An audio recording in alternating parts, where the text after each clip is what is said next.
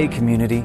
Welcome to our sermon podcast for wanderers, seekers, and thinkers, for deconstructing and reconstructing. This is a feed of Open Door Church, a faith community focused on God's love and grace, a progressive church built around action, community, and people.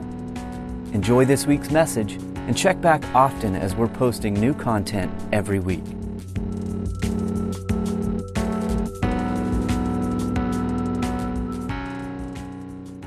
Shalom. So, we've been doing big, grandiose things with shalom. And it's appropriate because Scripture has a big, grandiose vision with shalom at the center of it. And so, this morning, I want to continue that process because we've done a few different angles. But remember, shalom, here's the difficulty with shalom Shalom has so many different meanings, and to, to really pull in everything that's coming with it, to give it a definition, almost immediately you lose a sense of the word because you've spoken a definition. And so you, you channel your, your idea or your thought in one direction. And as soon as you do that, you lose the magnitude and the vastness and the completeness that happens with the word uh, in the text. But we're going to do our best because, because shalom is a central theme throughout Scripture. And one could argue that it is the theme, the theme in Scripture. And so this morning, I want to start at the beginning, and we're going to look the words, the you know, we talked about the different translations that shalom gets used uh, peace, wholeness, completeness, what else did we, what else did we name? Uh, welfare or blessing in different places. The word gets used all over the place and gets translated in many different ways. The words we're working with this morning are order, completeness, and harmony. And so we want to start with the beginning because Scripture tells this story from day one. And so we know scriptures written by many different people over many, many uh, decades, centuries even. And so when we talk about the way scripture is written and where it begins, someone has compiled and said, you know what? God's story needs to begin here and it needs to flow this way and it needs to tell this story. So we're using a different aspect of, uh, of that sort of history of, of the text, but it's significant still to be speaking of the beginning. And so this morning we're going to do that and we're going to start at the beginning. I want to read a quote before we get going because I, I keep coming back to it's like I read all kinds of people in different places, and then every time I mention a name to you, it's Walter Brueggemann. And I don't know how to stop because I read something different and we're on a wholly different subject than the last time. And then it's still Brueggemann's insight and wisdom that I'm like, whoa, how do we? So, anyway, the central vision in world history in the Bible is that all of creation is one. Every creature in community with every other, living in harmony and security toward the joy and well being of every other creature. That's going to shape our morning, that sentence, which is a lot, but it's going to shape our morning. So let's start at the beginning. Scripture tells us this story about chaos and the order of the universe. And this poem that begins our text has this richness to it that tells a story of, of all of creation moving from chaos to order. And in fact, what we're going to do over time is come back to that concept and speak in many different other places and talk about God's work happening, moving us or people or places from chaos to order. It's a specific order. It's not just an order of, of whatever, but it, it's a specific order, a specific vision that God has for creation, for us, for, for life. So, Genesis 1. When God was creating in the beginning the heavens and the earth. Now the earth was formless and empty. Darkness was over the surface of the deep, and the Spirit of God was hovering over the waters. Chaos to order. And God said, Let there be light, and there was light. And God saw that the light was good, and He separated the light from the darkness. God called the light day, and the darkness He called night. And there was evening, and there was morning the first day. And God said, Let there be a vault between the waters to separate water from water. So God made the vault and separated the water under the vault from the water above it, and it was so. And God called the vault sky, and there was evening, and there was morning the second day. And God said, Let the water under the sky be gathered to one place, and let dry ground appear. And it was so. God called the dry ground land, and the gathered waters seas. And God saw that it was good. We're going to keep going in a second here, but I want you to listen to the rhythm and the flow and the beauty that's happening in this, in this passage we so often have this set in context of debate that we have to argue over whether this is scientifically accurate or something else, or, or whether this proves that all of re- religion is bogus.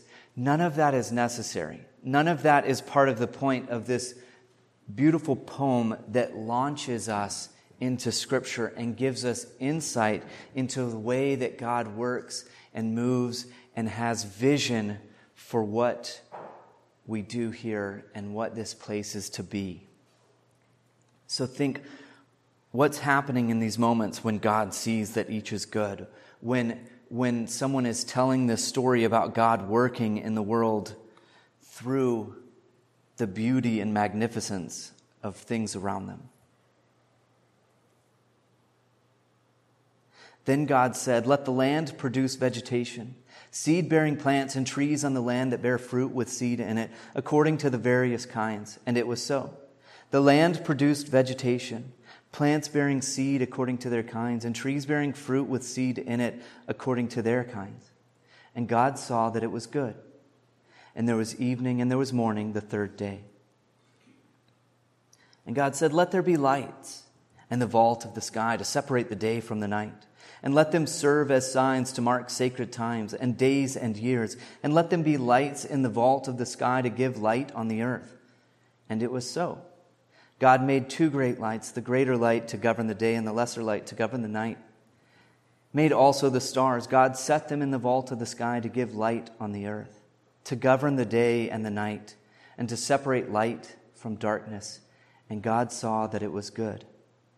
And there was evening and there was morning the fourth day.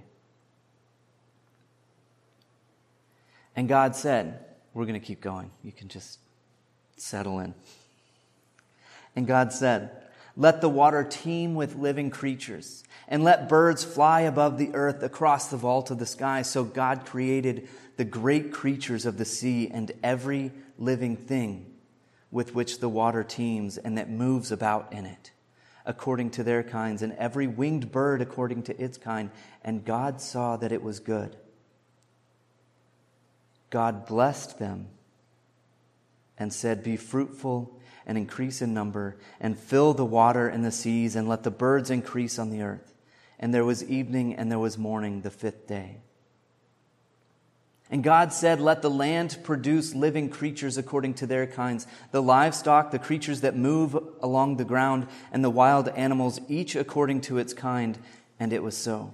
Then God said, Let us make mankind in our image, in our likeness, so that they may rule over the fish in the sea and the birds in the sky, over the livestock and all the wild animals, and over all the creatures that move along the ground. And so God created humankind in his own image. In the image of God, he created them, male and female, who created them. God blessed them and said to them, Be fruitful and increase in number. That's not a command, that's a blessing for what it's worth. Rule over the fish in the sea and the birds in the sky and over every living creature that moves on the ground. And God said, I give you every seed bearing plant on the face of the whole earth and every tree that has fruit with seed in it. They will be yours for food. And to all the beasts of the earth and all the birds in the sky and all the creatures that move along the ground, everything that has the breath of life in it, I give every green plant for food. And it was so. God saw all that, that had been made, and it was very good. And there was evening and there was morning, the sixth day. Now that ends chapter one. And typically, we think about chapter two, beginning with the seventh day and the seven days of creation, uh, but all the work happening and rest being like a, a tack on and an addition. In the Jewish tradition, day seven is not just a day of sitting, a day of rest, a day of looking out and going, oh, this is all wonderful. In the Jewish tradition, rest is an active thing that happens on day seven. It is the act of completion that occurs. It doesn't stop after day six. There's a completeness that occurs in the, in the rest. And in fact, the Sabbath day gets pulled from or or gets referred back to, saying this was instituted in the rest, in the completeness, in the wholeness that happens on day seven. Thus, the heavens and the earth were completed in all their vast array. By the seventh day, God had finished or completed the work that he had been doing. So on the seventh day, he rested from all his work. Then God blessed the seventh day and made it holy because on it he rested from all the work of creating that he had done.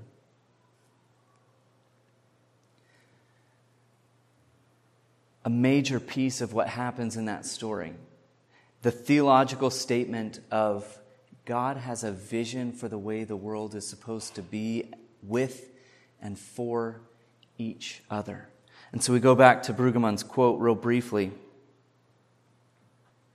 that creation is one, every creature in community with every other. Begins the story from Genesis 1 telling about all of the creatures working and living in harmony. It's not completely our experience, right? Scripture tells a different story alongside this. There is a vision and there is reality. There is movement, there is direction, there is, there is order that is moving from chaos to order. Scripture continually comes back to the idea, to the concept that we are moving toward a vision of harmony. That, that everything that, that isn't working, that is broken, that doesn't, doesn't feel quite right, has a purpose to move toward this created order when everything lives in harmony with each other. Often we take this passage and we want to talk about God creating. And it, that's a, a valid thing to use this passage for and to have that discussion and conversation. But God's vision for the way the world should be and the way the world uh, and the way that we should be in the world starts from this place of harmony that is given to us, this perspective, this view, this image that happens in chapter 1 and the beginning of chapter 2. So when we think about the completeness that God finds it at the end of the seventh day, that completeness, that is the vision. And so, so when we think about creation, I want us to think about this today that we are going to move from creation to vision. Because when we look out, creation doesn't look this way. We look into our own community, things are broken. We look into our own families, things are broken. We look into even into our created order around us, the nature, and things are broken. I mean, we're doing a lot of that, we're breaking a lot of things. But there is a vision to help move and guide us forward. That's what I want us to think about this morning is that movement from creation to vision. Often in scripture we have a foot on either side of this conversation. So we are moving our physical world toward a greater vision. And yet, at the same time, recognizing that it is not where it should be. It is not the harmony and the peace and the, and the love and the joy that comes when things are in unity together. And so we look forward to a day when, when God moves us into a place that is that. And so we sit in, two, in these two sides of things, like this stage, as if it's split, that we could just pull it off of here, and we can. It just takes eight people. This is where we sit. We sit one side here going, the world isn't right.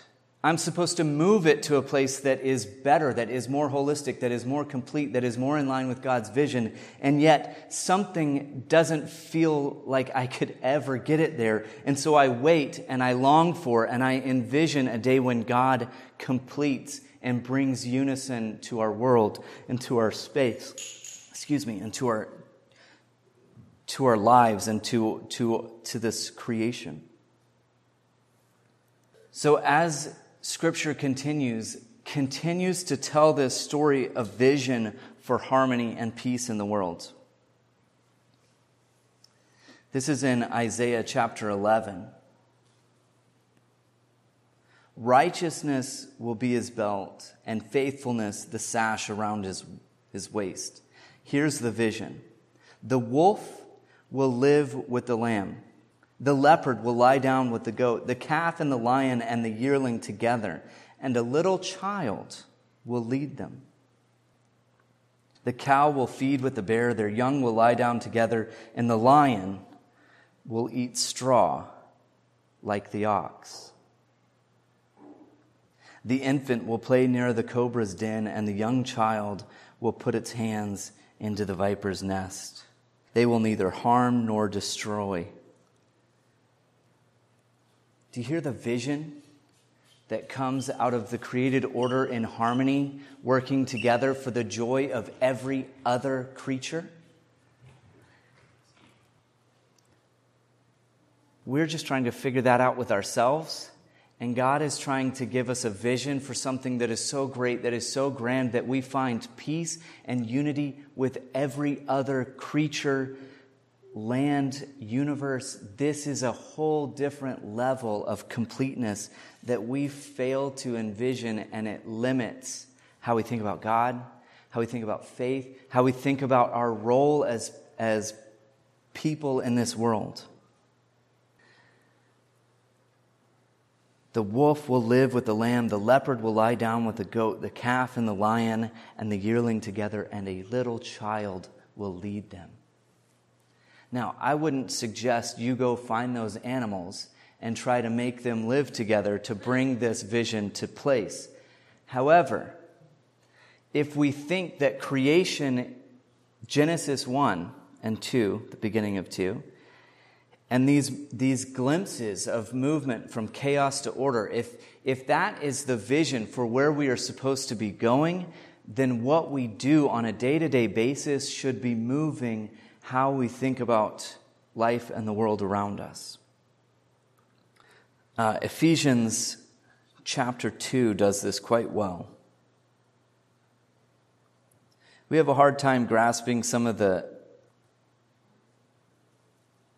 some of the depth for this because we because we don't think about really like the natural enemies that are that occur in in scripture but chapter 2 verse 11 therefore remember that formerly you who are gentiles by birth and called uncircumcised by those who call themselves the circumcision which is done in the body by human hands remember that at the time you were separate from Christ, excluded from citizenship in Israel and foreigners to the covenants of the promise without hope and without God in the world. But now in Christ Jesus, you who once were far away have been brought near by the blood of Christ. This is the important part. Forget that. For he himself is our peace, who has made the two groups one has destroyed the barrier, the dividing wall of hostility. He himself is our peace who has made the two groups one and has destroyed the barrier, the dividing wall of hostility. Now, I don't know about you, but I can't help politicize that statement right now in this context. When I look out into our news cycle and see hostility and constant barriers between one another. That we can't have simple conversations together, that we can't debate the common good without, without getting into arguments and violence and hatred. For that movement to happen from chaos, from the division, from the barriers, from the dividing walls, from the hostility, we have to have a vision for the unity and the order that God has called us to. Time and time again, God asks us to see the world in a different way, to view each other in a different way, to view all of creation in a way that is unified and together. And time and time again, we set new walls and new barriers and new dividing grounds everywhere we go. Just this uh, couple of weeks ago, something like that, we were in New Orleans for Mardi Gras.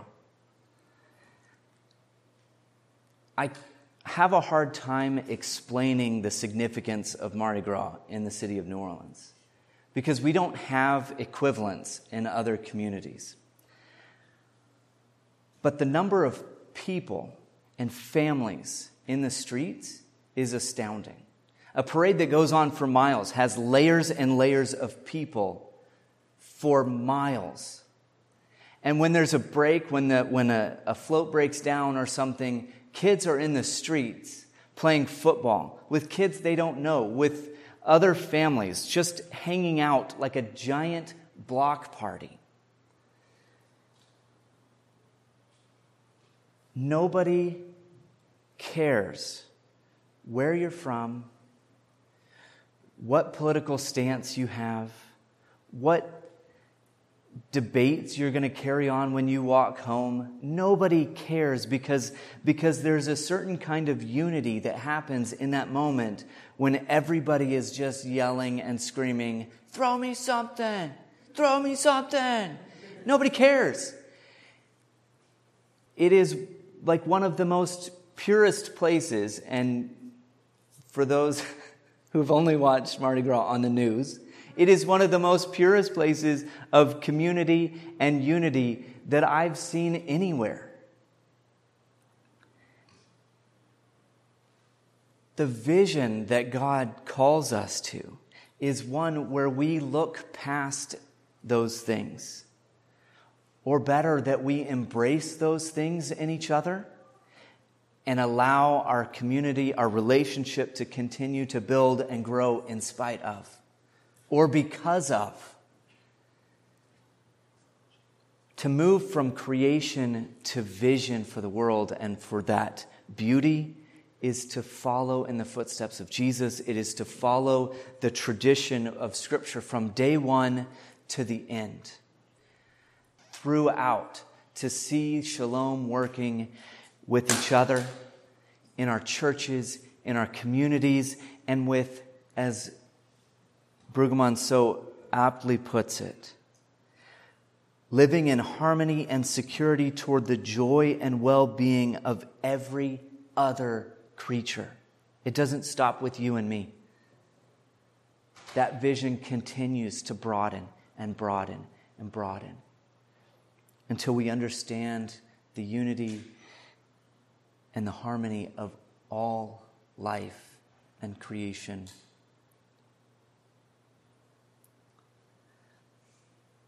That's shalom. That's shalom. Is this central vision that all of world history in the Bible is that All of creation is one, every creature in community with every other, living in harmony and security toward the joy and well being of every other creature.